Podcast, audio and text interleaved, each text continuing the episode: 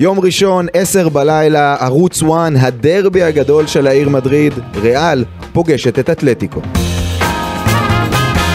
פודקאסט שיחת היום בחסות ווינר והפעם אנחנו עם הדרבי של העיר מדריד מהמשחקים שמסמנים בלוח השנה בתחילת העונה וביום ראשון נקבל את הדרבי הרביעי של העונה הזו. אתלטיקו ניצחה בסיבוב הראשון בליגה ריאל ניצחה בהערכה בסופר קופה בסעודיה לפני שלושה שבועות ולפני שבועיים אתלטיקו מנצחת במטרופוליטנו בהערכה ומדיחה את ריאל מגביע המלך. מי תנצח במפגש הרביעי? איתכם באוזניים אורי רייך ורז זמיר. אהלן רז. שלום שלום טוב בוא נדבר קצת על המצב של שתי הקבוצות אה, רגע לפני הדרבי, נתחיל עם ריאל. שתיים אחת ריאל מדריד! ושוב היא משיגה מהפך דרמטי! אנחנו מקליטים אה, לפני משחק ההשלמה של ריאל נגד חטאפה, כרגע היא שנייה עם נקודה פחות מג'ירונה, לא חושב שהיא תנצח בקלות, אבל מהמקום הראשון היא כנראה תגיע, כי גם תיקו יספיק לה. ניצחה את חמשת משחקי הליגה האחרונים שלה, בסך הכל העונה רז 17 ניצחונות מ-21 משחקים בליגה הספרדית. נראה לי שמי שיגיד שהוא חשב בתחילת העונה שזה יהיה המצב בתחילת פברואר, הוא שקרן. אני חושב שריאל מדריד אה, בסופו של דבר נהנית משני דברים אה, בעונה הזאת, היא נהנית קודם כל מג'וד, ג'וד בלינגהם. גם אנחנו נהנים. אה, הוא באמת זה מפלצת של כדורגל, והוא הסיבה היחידה שריאל מדריד באמת למעלה. אפשר להגיד עוד שחקנים, אנחנו נדבר על עוד שחקנים, אבל לא הסיבה ה- ה- המרכזית שהם שם, אחרת ג'ירונה הייתה הולכת פה לעונה של אה, לסטר, קל, כמו שהדברים נראים. אה, הסיבה השנייה זה שבלי להפחית מהליגה, אבל הפערים הצטמצמו ולא בקטע טוב. ואתה רואה את ריאל מדריד גם במשחקים האחרונים, היא מנצחת, אבל קשה לה. קשה לה מאוד, היא נקלעת לפיגורים מוקדמים, היא צריכה מהפכים דרמטיים, היא צריכה שופטי ור שיעזרו לה, קשה לה מאוד אה, לספק תצוגות כדורגל משכנעות, שזה נגיד ג'ירונה עושה בלא מעט משחקים העונה.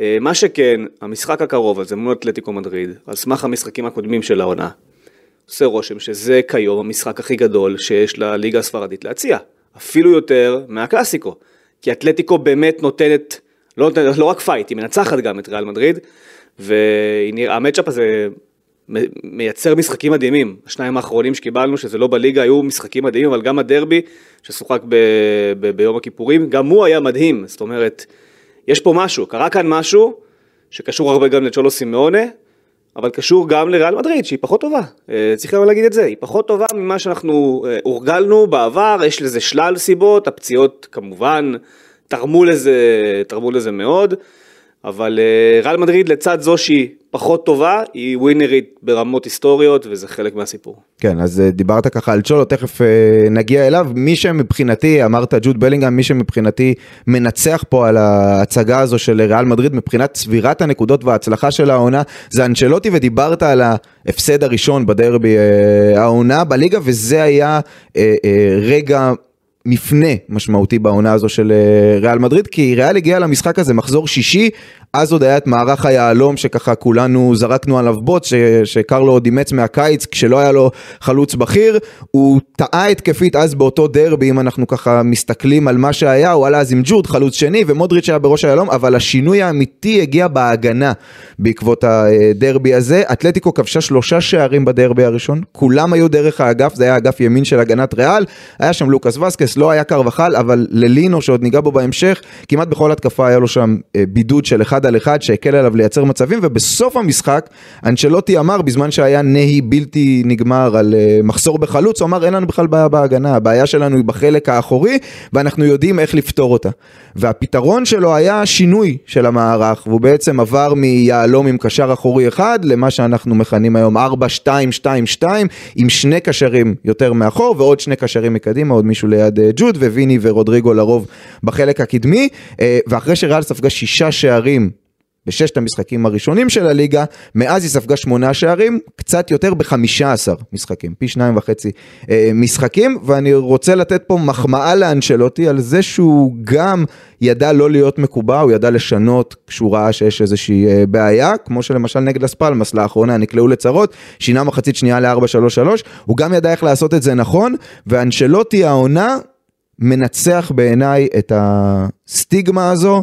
שמאמנים ותיקים, מבוגרים, לא יודעים להתאים את עצמם לכדורגל המודרני, אז הוא מאוד שונה מהדור הצעיר, מפפ למשל, שהכדורגל הוא הרבה יותר מתוכנת ומסודר ומאורגן מראש, נקרא לזה, אבל הוא לא מיושן, ומה שאני הכי אוהב אצל אה, אנשלוטי זה שבניגוד להרבה מאמנים, שאתה יודע, כדי להצליח הם אומרים, אנחנו צריכים בדיוק את השחקנים שלנו, פפ, קלופ, אפילו צ'אבי, הם רוצים את השחקנים שישבו להם בדיוק על המערך, אנשלוטי, מה שפלורנטינו נותן לו, הוא לוקח את הלימון ו- ועושה מזה לימונדה. אני חייב להגיד לגבי אנצ'לוטי והמערך שלו, שיש באג במשחק המוכר, הפיפא, שזה FC24, יש באג שאתה משחק נגד מישהו ברשת, אז הוא בוחר הרכב, ואז אתה רואה את ההרכב מסודר, ויש לך נגיד 4, 3, 2, ואז אחד תקוע למעלה. בצורה כאילו לא קשורה, כי זה באג אה, גרפי. המערך של קרלו אנצ'לוטי הוא כזה, העונה. אה, אני חולק עליך שזה 4-2-2-2, זה 4-4-2 יהלום לגמרי, הוא פשוט שינה את העמדות ההתקפיות של ולוורדה ושל ויניסיוס. ויני עומד שמאל לגמרי, רחב, פתוח, לפעמים מחליף עם רודריגו. אלא אם משחקים נגד אה, ברצלונה, ואז הוא יודע שיהיה לו כן, שטחים כן. והוא יברח לאמצע. נכון. הוא בעצם הדמות הכי מרכזית במערך הזה, כי הוא זה שתופס את קו ימין והוא בעצם קשר, שאמור על הנייר להיות קשר אמצע. אבל לא, הוא בעצם הולך הצידה, הוא מייצר התקפית הרבה מהלכים שהם כביכול כמו מה ש-4-3-3 היה מייצר לאנצ'לוטי, זה מערך לא סימטרי, זה מערך שאני בהלם שהוא עד עכשיו עדיין עובד, אבל יש לו באמת איכות מטורפת של שחקנים, וזו אחת הסיבות שזה, שזה עובד. וזה מערך שאפילו ראית את רובי קין מחכה מול מכבי חיפה, אה, בגמר גביע טוטו, ככה בקייטיב שיחקה. זה היה בדיוק המערך הזה של קרלו אנצ'לוטי, אה, אז שוב, אתה יכול להגיד, שמע, הנה הוא המציא פה משהו חדש, אתה יודע, בגילו ו- וכל מה שטענת, המציא משהו חדש, וכן, הוא המציא משהו חדש לעונה הזאת, אה, אבל אני חושב שבהסתכלות על היריבה שבדרך, אני לא יודע איך, איך זה יכול לעבוד. כי אתלטיקו מדריד, ואתה רואה את זה, היא, היא יודעת לאן היא הולכת, היא יודעת איך כן, למרות כל המחמאות שאמרנו, איך כן אה, למצוא את הפרצות במערך הזה, ויש בו כמובן פרצות, וזה כמובן האמצע. קל מאוד לחדור את ריאל מדריד באמצע. ברגע שדילגת על ולוורדה, אתה טס קדימה, ו... וזה, וזה נושא מעניין לקראת המשחק הקרוב. טוב, אז בואו נדבר אה, על העונה עד עכשיו של אתלטיקו מדריד. אתלטיקו מדריד, בית ספר של התקפות מעבר על שם צ'ולו סימאונה. אתמול אתלטיקו אה, משחקת את משחק ההשלמה שלה עם הרכב משני, צריך להגיד, ומנצחת ברגע האחרון, כך שכרגע היא במקום השלישי עם 47 נקודות. צריך להגיד, זה מצב נקודות זהה לזה של ברצלונה. אתלטיקו וברצלונה עם אותה כמות נקודות, אבל בזמן שבברצלונה המאמן אה, הולך הביתה כי העונה כישלון מבחינת כולם, דווקא הווייבים סביב אתלטיקו הם כן חיוביים העונה.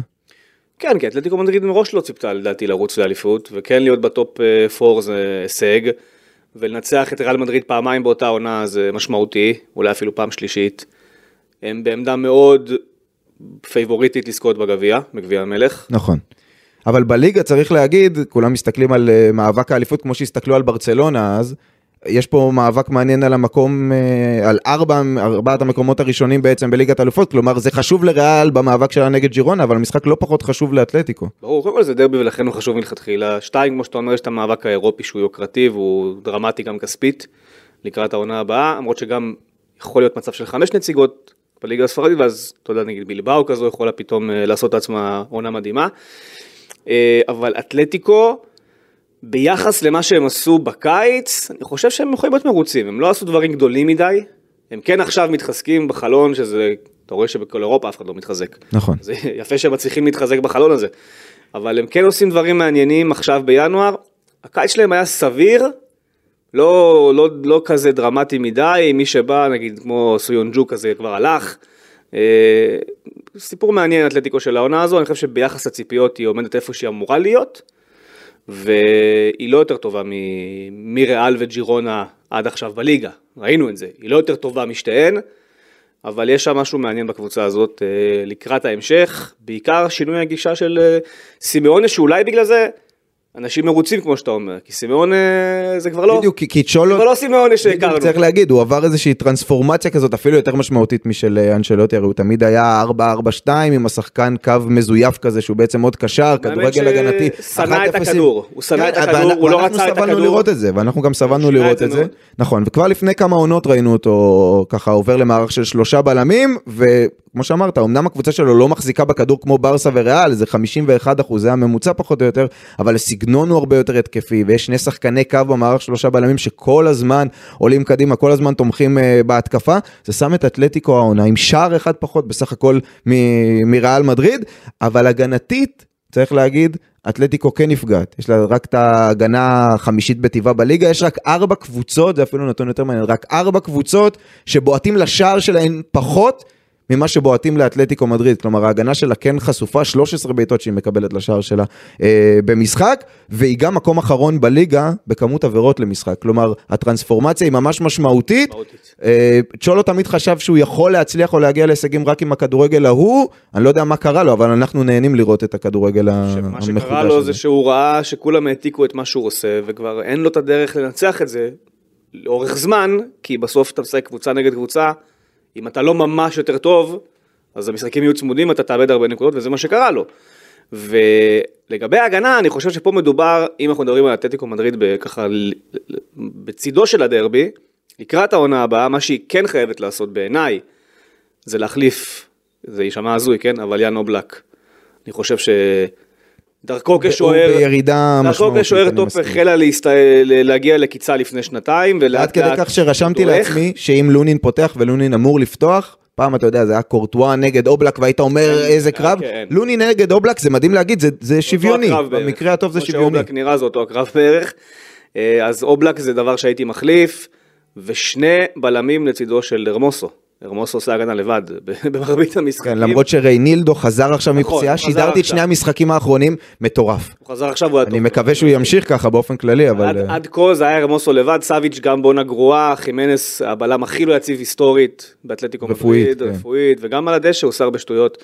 אה, כן, אם, אני חושב שזה יותר הבעיה היא פרסונל על רמת השחקנים מאשר המערך או האימון של צ'ולו, כי לדעתי הם כן עושים את הדברים נכון, הם פשוט עושים מלא שגיאות שלא אמורות אישיות, להיות כן. ברמה הזו. הרבה טעויות אישיות. אה, אובלק לא טוב, ואז אתה מקבל גולים בכל בעיטה לשער. נכון, נתון אחרון ככה לגבי המאמנים לפני שנדבר ספציפית אה, על המשחק עצמו והסגנון, 23 פעמים שצ'ולו ואנצ'לוטי נפגשים במאזן שוויוני לגמרי, תשעה ניצחונות לכל אחד, חמש תוצאות תיקו, בדרבים זה 21 מפגשים עם שמונה ניצחונות לכל אחד וחמש תוצאות תיקו, היה להם עוד. מפגש כפול בשלב הבתים בליגת האלופות עם ביירן, זה מדהים. ש- כל אחד ניצח משחק מאוזן לחלוטין. זה מדהים כי זידן אה, היה ביתרון לדעתי במפגשים מול צ'ולו, ביתרון משמעותי אם אני זוכר. גם ב- בזמנו, כן, אנצ'לוטי יש לו עוד את הקדנציה, זה- כן, זה בין לבין, כן. כן, אז בואו נדבר קצת ספציפית לקראת המשחק הזה. זהו!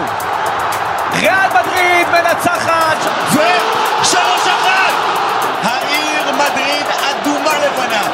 אה, מבחינת הסגנון, למרות שצ'ולו הוא יותר התקפי בתקופה האחרונה, אה, בכל הדרבים העונה רוב הזמן הכדור היה ברגליים של ריאל מדריד, בברנבאו. אני מניח שאנחנו נקבל משהו דומה, אולי אפילו מוקצן יותר.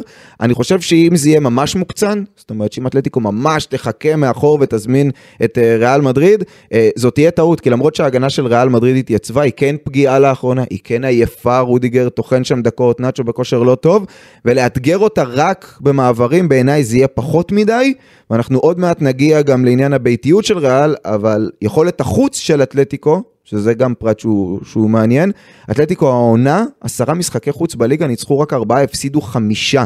ולפני הניצחון האחרון שהיה להם נגד גרנדה, שגם היה 1-0, הם הפסידו ארבעה משחקים רצוף בחוץ, ג'ירונה, בלבאו, ברסה ולס פלמאס, כולן קבוצות שמחזיקות בכדור באופן דומיננטי. ככה שאני חושב שאם אתלטיקו תנסה לעשות את האתלטיקו של פעם, אני פשוט חושב שהיא גם תזמין יותר מדי את ריאל והיא גם תמנע מעצמה את היכולת באמת לאיים בחלק הקדמי, ויש לה את הכלים, עוד נדבר עליהם אחר כך לאיים.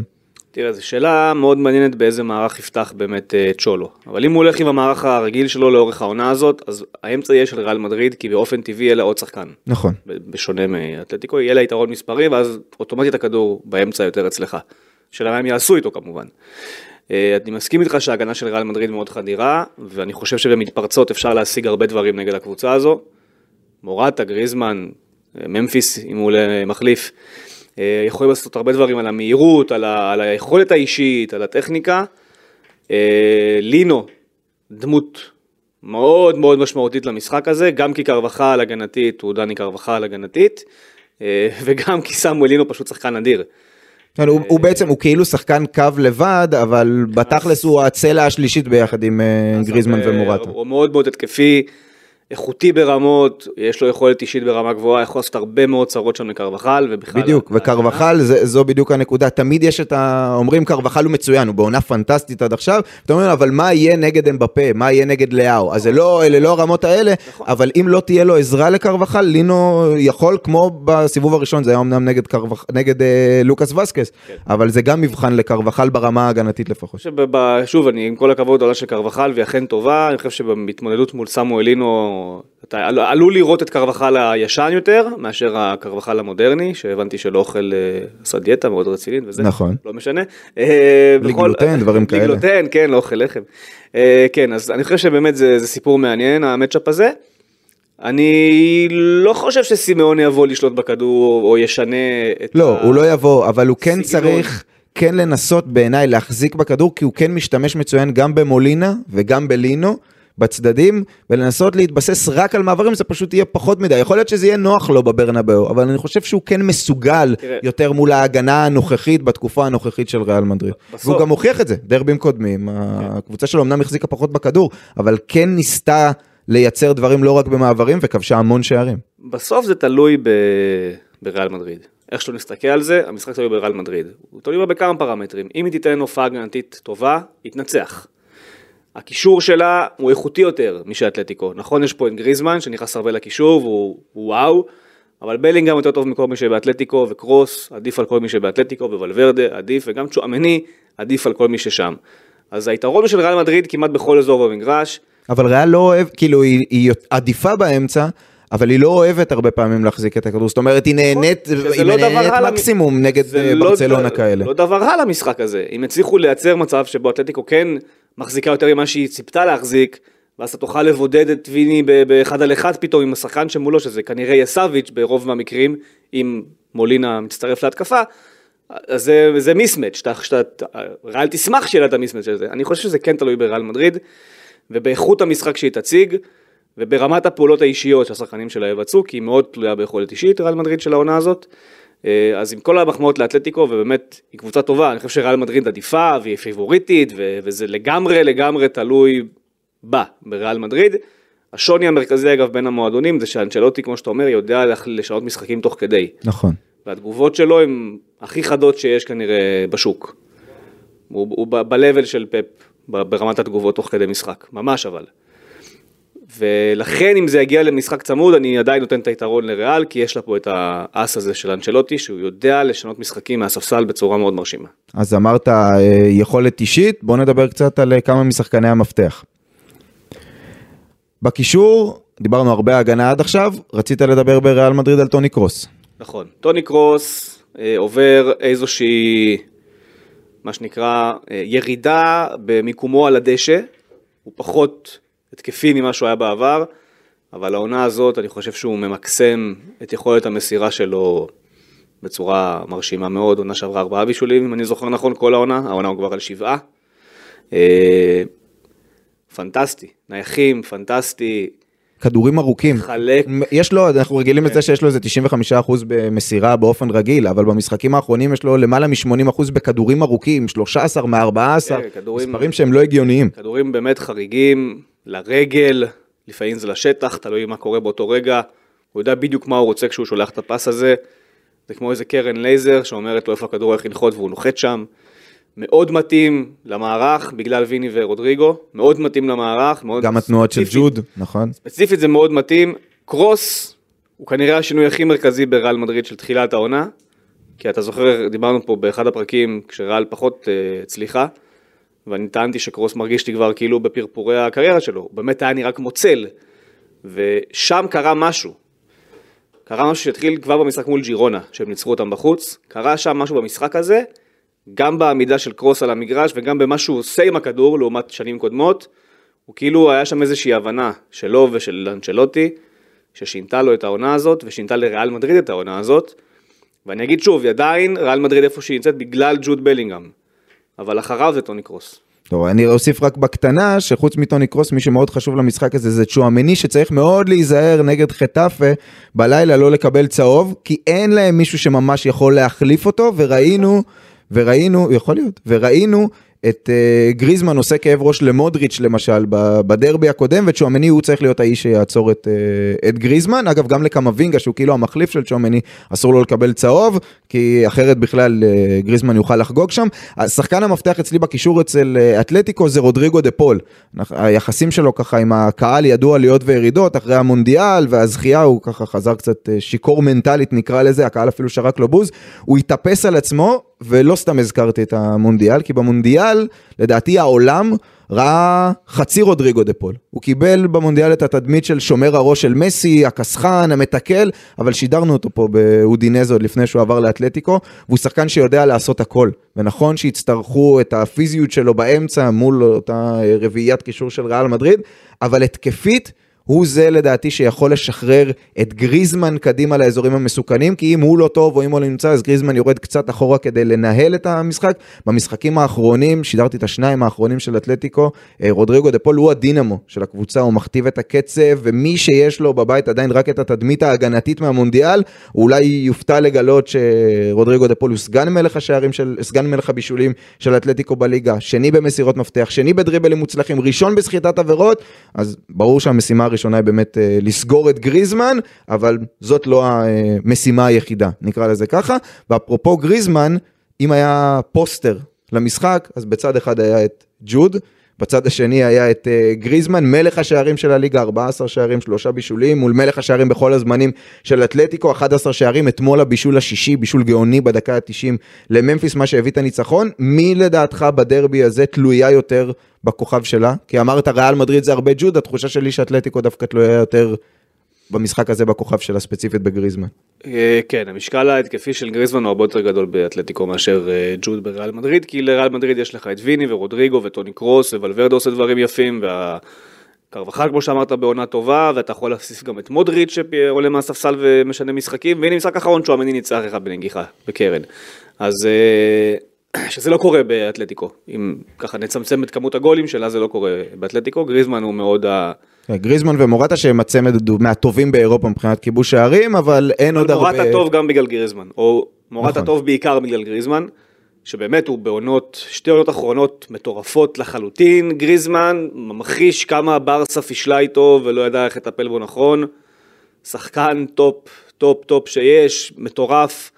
כן, אתלטיקו הרבה יותר. פשוט לא יכל להסתדר באותה קבוצה עם מסי, אבל זה כבר נושא אחר. יכול להיות. ממש אחד על הרגליים של השני. יכול להיות, אתלטיקו בכל אופן, כן, היא יותר תלויה בגריזמן מאשר ריאל מדריד בג'וד. ג'וד הביא את ריאל מדריד עד הלום, גריזמן הוא, הוא כל אתלטיקו מדריד פחות או יותר, זה, כן. זה ההבדל. ועל ג'וד בצד השני צריך להגיד שאומנם הוא כבש לאחרונה בפנדל, אבל הוא בסוג של איזה בצורת כזו מבחינת כיבוש השערים. זה הגיוני, הוא קשר. ברור שזה הגיוני, גם אנשלוטי אמר, בזמן שהוא היה בשיא שלו, הוא אמר זאת לא העבודה שלו, לכבוש שערים. אנחנו, אחרים צריכים לכבוש יותר ממנו, זה היה גם מסר לאחרים. בסוף קשר ששיחק בעונות קודמות כעשר או כשמונה, שהולך לעשות העונה מספרים של 20 שערים בכל המסגרות ומעלה, ובישולים תוסיף גם. או, אז זאת הנקודה. הוא הולך. לעשות עונה היסטורית ברמת קשר, אי פעם כאילו. וזאת לא, הנקודה שרציתי לא לגעת בה, הבישולים, כי טוני קרוס שבעה בישולים הוא מלך הבישולים של ריאל מדריד בליגה, אבל בכל המסגרות, ג'וד בלינגהם, הוא גם מלך השערים וגם מלך הבישולים, וראינו אותו בתקופה האחרונה, בקלאסיקה הוא נתן עומק נהדר לוויניסיוס, ובדרבי, בגביע הוא עשה את ה-2-2 עם אה, בישול לחוסלו, ונגד אלמריה היה לו את הבישול עם הראש בדקה 99, אז גם אם הוא לא ישבור את בצורת שערי השדה שלו, צריך לשים לב לעניין הבישולים שלו. אה, נגענו קצת בלינו, בצד השני אנחנו הולכים טיפה יותר קדימה, בריקוד הברזילאי הזה, אה, ויניסיוס. אתה יודע, יש לי שתי נקודות לגביו, הראשונה ואולי הכי חשובה מנטלית, אמנם המשחק הזה בברנבאו, ושם ויניסיוס פחות מאבד את הראש לעומת המטרופוליטנו, אבל זה עדיין דרבי ויש אנרגיה ויבואו לכסח אותו ויהיו הסחות דעת, וויניסיוס עצמו אמר אחרי הקלאסיקו האחרון, שהוא יודע שהוא לפעמים מאבד את הראש והוא צריך ללמוד, ומשחק אחרי זה הוא עוד פעם איבד את הראש ולא השתלט על עצמו, והוא חייב להגיע רגוע מנטלית, כי הוא לא מסוג השחקנים שהעצבים האלה ככה מוציאים ממנו את הצד הטוב, טל בן חיים החלוץ פעם אמר את זה על עצמו, אז מקצועית מול שלושה בלמים, דיברת על זה בדיוק, נקודת התורפה הרבה פעמים מבין שחקן הקו לבין הבלם הצידי, נקרא לזה. וויניסיוס, נכון שהוא אוהב להיצמד לקו ולרווח את המשחק, ומול שלושה בלמים אתלטיקו מצטופפת, יכול להיות שהוא יצטרך לעשות את זה. אבל הרבה פעמים הוא כן יצטרך לתפקד בעמדה היותר חדשה הזו שלו, החלוץ השמאלי, נקרא לזה לכאורה, למצוא את השטח הזה, כי משם, כמו שאמרת בהתחלה, הוא באמת יכול לעקוץ ולנעוץ את, אה, את אתלטיקו מדריד. ויניסיוס, אה, גם במשחק האחרון, אה, שריאל מדריד אה, נגד לס פלמאס, שהוא הבקיע מרגל שמאל, אתה רואה את הקלות שבה הוא מגיע למצבים, שזה מטורף, באמת, ברמה מדהימה של כדורגל. ולא רק יש דרך שם- איזה דריבל על הקו. לא, ממש, ממש, הוא מגיע, דרך תנועה מגיע נכונה. למצבים בכל דרך אפשרית שאתה רק יכול לחשוב עליה, כמובן שהדריבל תמיד יהיה הכי חזק אצלו, אבל כן. שני דברים שהוא חייב לשפר, בטח איך אנחנו מסתכלים על הדרבי הזה, אחד זה איך הוא, ההחלטות שלו מול, מול, מול השער. נגד לס פלמאס, הוא נתן את הגול, אבל לפני כן היו לו שני. מצבים זהים לחלוטין. ניסה להקפיץ הוא ניסה. להקפיץ. עכשיו, בוא, אנחנו לא, אתה יודע, יש פה אלמנט אה, ברזילאי, אתה יודע, מושרש, שאת זה צריך לנקות, והדבר השני שהוא צריך לנקות בו, שזה מדהים אותי, כי זה כאילו, זה החמיר ממקום שזה בכלל לא היה, זה כאילו הסלים תוך כדי השנתיים האחרונות, אבל ויניסיוס של העונת ליגת אלופות שהם זכו, דיברנו עליו פה וגם בשידורים, הוא היה השחקן הכי בוגר על הדשא, ולא סתם הוא עשה מספרים כאלה מטורפים, לא הוציאו אותו משלוותו בכלל, נכון.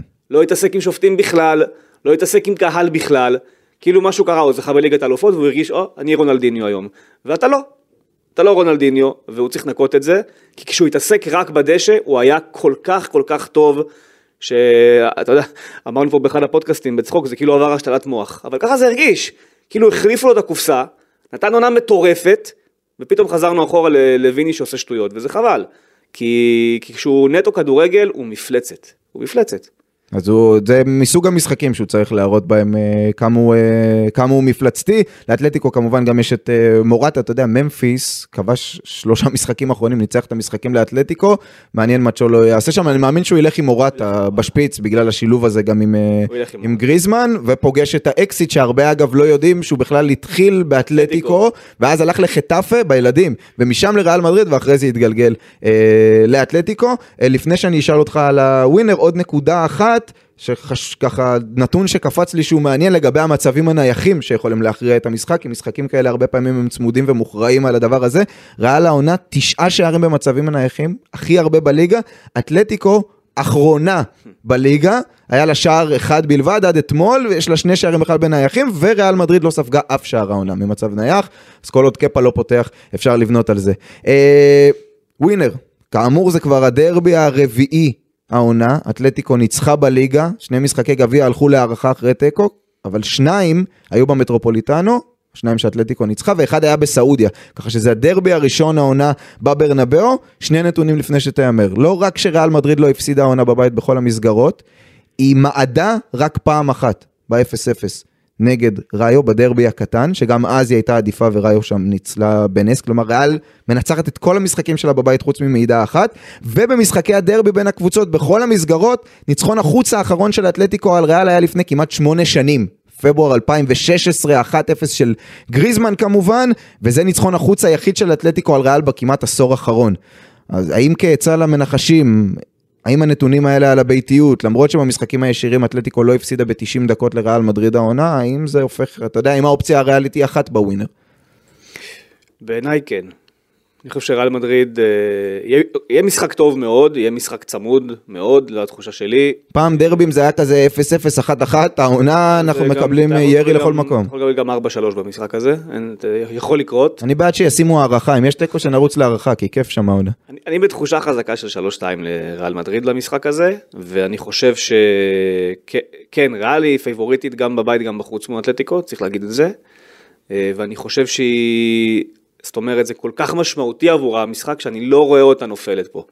נפילה פה, ואז ג'ירונה באה לברנבאו, ואתה כאילו אומר לעצמך, למה, למה להיות במצב הזה שאני יכול פתאום להיות מינוס של 7 מג'ירונה תוך כמה ימים?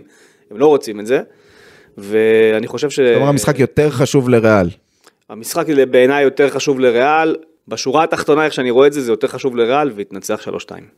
בקיצור, אתלטיקו לא תנצח, זה, זה ההימור שלי, אם, אם יש הימור כזה הפוך, אתלטיקו אני לא רואה, לא רואה אותה מנצחת, אבל לאור כל מה שהיא איקס. עשתה, כן, לאור כל מה שהיא עשתה בדרבים האחרונים, קשה לי ללכת נגדה. יהיה קשה, ולכן אבל אני חושב שאל תיקח את זה. אני הולך על איזה 2-2 כזה, גם כי זה תיקו וזו התחושה שלי, וגם כי אנחנו רוצים שיהיו הרבה שערים. אה, זהו זה, הכל מוכן לקראת הדרבי הגדול של מדריד, עכשיו גם אתם בבית אה, מוכנים, ונתראה ביום ראשון בלילה, קצת לפני 10, הסנטיאגו ברנבאו, ריאל, פוגשת את אתלטיקו.